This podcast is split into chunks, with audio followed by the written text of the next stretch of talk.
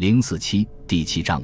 丹麦帝国和维京时代的结束。丹麦人和邻国。尽管我们对十一世纪之前的斯堪的纳维亚不完全了解，但有很好的证据表明，这一地区的大片区域在维京时代很长一段时间内被丹麦国王控制。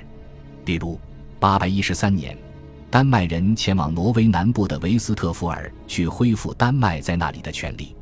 法兰克王室年代记。把维斯特福尔描绘成帝国的最远端。八百一十年，丹麦国王哥德弗雷德遇害后，内战开始，丹麦在那里的势力明显颓败。在一定程度上，丹麦国王很有可能是挪威西部和北部当地统治者的领主。维京人在西欧的活动在多大的范围和以什么方式受到斯堪的纳维亚王权变迁的影响，大家可以任凭猜测。一方面，有明显证据表明一些维京探险队首领是流放者，以被更强大的对手驱逐出家乡的王室成员为主；另一方面，也有明显迹象表明，九世纪前半叶统治丹麦的国王比之前更多的投入到对法兰克王国的袭击。至少，法兰克国王认为他们是罪魁祸首。虽然九世纪下半叶几支维京军队洗劫了法兰克王国和不列颠。但是我们对于丹麦国王的势力知之甚少，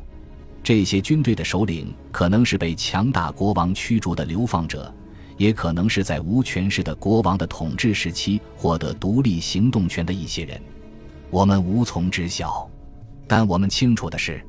到九世纪末，丹麦国王的势力被大大削弱，原因之一是从维京远征胜利归来的对手，比如八百五十四年。霍里克一世被他侄子杀害，后者曾遭到驱逐并求助于海盗。布莱梅的亚当在十一世纪后半叶撰写了《汉堡布莱梅大主教史》，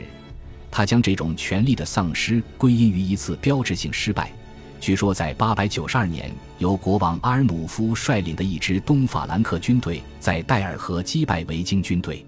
这表明丹麦国王和活跃在西欧的维京军队之间有紧密的联系。但是亚当和其他作者夸大了这次战斗的重要性，它其实只涉及一支维京军队中正在前往冬季宿营地途中的一部分人。这次失利也没能阻止他们依照计划前去过冬。但是衰落的确是现实，流放者向往着归乡之土。一个在瑞典停留过一段时间的王室返回，设法立足了几十年。结果又被另一个从国外返回的王室取代。九百年前，一位在波罗的海游历的英格兰人伍尔夫斯坦观察到，伯恩霍尔姆岛有自己的国王，他既不属于丹麦人，也不属于斯维尔人。这可能表明之前丹麦国王所拥有的领主地位已经衰落了。衰落最明显的标志可能体现在挪威发生的事件中，与丹麦不同。挪威不曾由一个本地国王统一过。然而，到九世纪末的时候，在挪威西部拥有领地的金发王哈拉尔试图将势力延伸到全国。根据传统，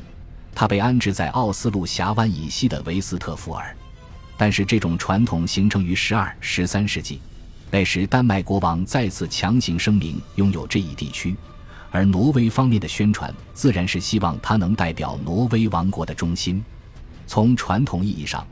著名的哈弗斯峡湾之战也被视作哈拉尔为统一挪威而付出的极大努力。